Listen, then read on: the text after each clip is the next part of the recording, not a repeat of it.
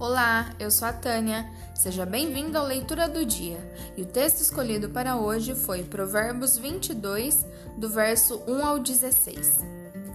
Mais vale o bom nome do que as muitas riquezas, e o ser estimado é melhor do que a prata e o ouro. O rico e o pobre se encontram, a um e a outro faz o Senhor. O prudente vê o mal e esconde-se, mas os simples passam adiante e sofrem a pena.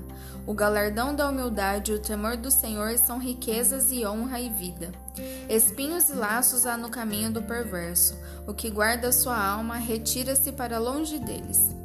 Ensina a criança no caminho em que deve andar, e ainda quando for velho não se desviará dele. O rico domina sobre o pobre, e o que toma emprestado é servo do que empresta. O que semeia injustiça cegará males, e a vara da sua indignação falhará. O generoso será abençoado, porque dá do seu pão ao pobre. Lança fora o escarnecedor, e com ele se ira contenta. Cessarão as demandas e a ignomínia. O que ama a pureza do coração e é grácil no falar, terá por amigo o rei. Os olhos do Senhor conservam aquele que tem conhecimento, mas as palavras do iníquo ele transtornará.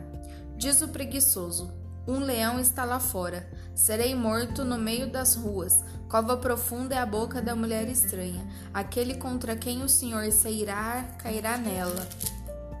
A estultícia está ligada ao coração da criança, mas a vara da disciplina a afastará dela. O que oprime ao pobre para enriquecer a si, ou o que dá ao rico, certamente empobrecerá. Que o seu dia seja incrível, que Deus abençoe a você e a mim. Até a próxima.